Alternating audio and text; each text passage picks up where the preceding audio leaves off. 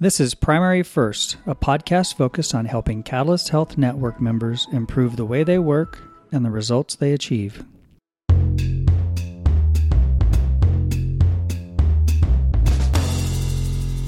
Hello, and welcome to Primary First. In this episode, we continue our discussion with Dr. Stephen Bushk and dive further into what primary care practices must do to move successfully into prospective payment models and what lessons can be learned from existing capitated arrangements across the network, all of our docs, I think, have really gotten to a place where they understand fee for service and they've built engines that operate in a fee for service world. Um, clinic processes and you know just the your, your normal day to days revolve around that fee for service engine. Not all of our docs take Medicare Advantage or on, um, have a, a, panel. Certainly not forty percent of their their population um, under a capitated type arrangement and and you've outlined some things that are different um, from a fee for service type of engine in a capitation or MA engine. If if there are practices out there that are entertaining um, moving into the MA space or are entertaining some prospective payment under some alternative payment models, being a seasoned doc in in this Medicare Advantage world, what what are some of the things that you would tell them they need to look at from a practice operations standpoint so that they can hit the ground running and, and be successful right out of the gate. Thanks jeff. I you know i think it's clear that um, i'm i'm a big proponent of changing the payment model to a prospective payment model a capitation type arrangement with accountability. And often i'll talk to doctors who are reluctant to do that and the themes are always similar. The first is that so many successful practices have been built on the fee for service model. And doctors, especially entrepreneurial doctors that are very proud of their independence and the success of their practices, are they, they've built very efficient ways to deliver care under the fee for service model. They um, they become efficient at seeing their patients in a limited amount of time. They've incorporated additional flows around how their MA works, how their front desk works. They've hired in nurse practitioners, physician assistants. They've created some additional um, ancillary services, which are reimbursed with fee for service, like uh, diagnostics, um, x rays, labs.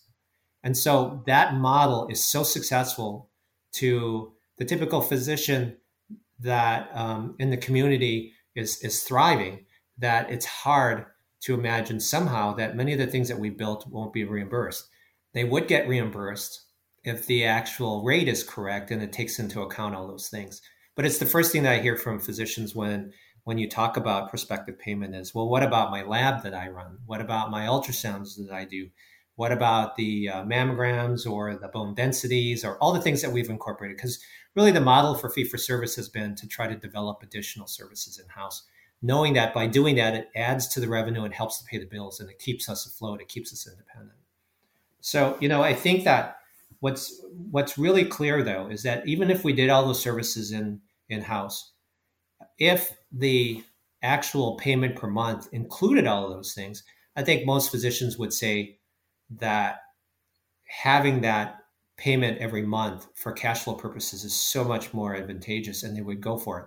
But I think that's one of the things that they worry about is that. Um, the second is really the extra work that it takes to do the coding and the quality reporting. And sometimes it's very difficult because we're very busy and we don't want to be distracted by having to navigate through a computer system or do additional um, work on the administrative and paperwork side. And, and honestly, trying to streamline that into an efficiency is one of the things that we've been able to accomplish at, at NEDMA, at Northeast Tarrant Internal Medicine, our group. Because, you know, working with a group of doctors that, that adapt and change and, and are motivated to be successful, it means that we had to incorporate those things. And we've done it successfully. But ultimately, I think another difficulty that the that the groups that don't do this type of work, don't do Medicare Advantage, and are contemplating a new model, the the uh, capitated or the prospective payment model. The last part of it, which is super important, is to be able to trust who coordinates that for you. There's a huge trust factor because in fee for service, you have contracts, you have rates, and those rates pay everything that you submit. And it's pretty clear cut to know when you're not getting paid, right? Well, when there is a monthly fee coming in, and that monthly fee is tied to some additional performance metrics and things, I think that there is also somewhat of a difficulty for groups to fully trust a network that coordinates that for them and and has their best interest in mind. And and that is one of the very difficult things to navigate now too because there are a lot of companies getting in on the Medicare Advantage business, on the Medicare Shared Savings business, and even on the commercial side. And it's hard because if you don't have a partner, like we are very fortunate to have Catalyst as a partner in, in our Medicare Advantage and our commercial.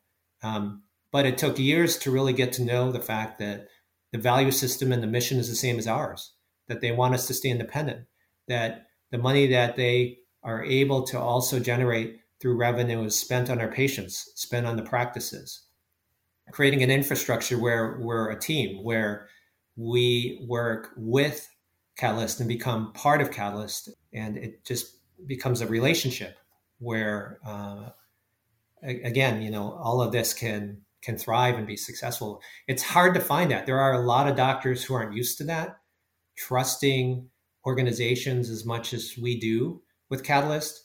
Um, there's a lot of organizations that got burned by relationships like that. We did in our past as well. And so there's a lot of skepticism at first when someone comes along with a new model. And that's a big, again, a big hurdle until you're working with a company for years like we have. And we are just really thankful that Catalyst brings these things forward. And Jeff, as, as the medical director there, for you to be, again, really uh, innovative in regards to how you can improve care in our practices. I mean, that's a crucial piece to actually moving forward with such a model. Well, I appreciate that, and I think there's there's uh, the, the trust. We can't emphasize enough the importance of trust uh, in these relationships. Uh, it's just as important as that trust we see with a patient and a provider. It has to be there in order for there to be a meaningful relationship. And that trust comes from you know three main things. You know, I've I've learned this from a sage in the past in a, in a program, and uh, it was basically this. You know, Catalyst is transparent for us, so we know exactly what's going on at the company. It's run by a board of directors of all of us doctors. Uh, the accountability is there, the reliability, the fact that when Catalyst is doing something for patients, they follow through and they do a great job. And then the final part of it is that self interest component. You know, there are a lot of companies out there that will tell you that they support you and they want to do great things for you, but they have their own self interest in mind. If it's a hospital system, well, they have their own hospital issues to take care of and their specialists and things, so they may not have the same interest. Same goes for a lot of the publicly traded companies or the companies that take a lot of equity. I mean, you have to worry that somehow those companies are not aligned or, you know, they have additional uh, revenues to generate that will go to those folks that are investing, right? So again, to find that partner is super important. I can't emphasize that enough, and can't be more thankful to Catalyst than than than ever because of the things that they're doing. Uh, we've talked a lot about the, the practice or the physician's perspective when it comes to capitation. I'd love to hear your perspective or feedback you've received maybe from patients uh, when you compare patients that you see under a capitated model compared to patients you see in a fee for service arrangement. Yeah, you know, I think that as far as the journey of the of the patient through the office, for the most part, the patients really don't perceive a difference. And honestly, I try my very best not to be as, I guess, different depending on what kind of insurance plan they have or what um, what type of model of care they have. Just simply because I always want to feel very confident in my own heart that I take care of every patient like I would take care of family, right? Regardless of how I'm getting paid. And, and, and that's very important to me. That being said, though, some of the things that the patients are surprised at are things like they're getting phone calls from my staff about whether or not they had their colonoscopy. Whereas before they would wait and tell me at the next visit that, oh, I didn't get around to it. Now they're getting calls throughout the year asking them if they really did get it done. And if so, can you give us uh, the report? Or if you didn't get it done or you didn't do your screening, um, why not? We kind of need you to do it. And here's an alternative like Cologuard or, you know, a uh, fit test.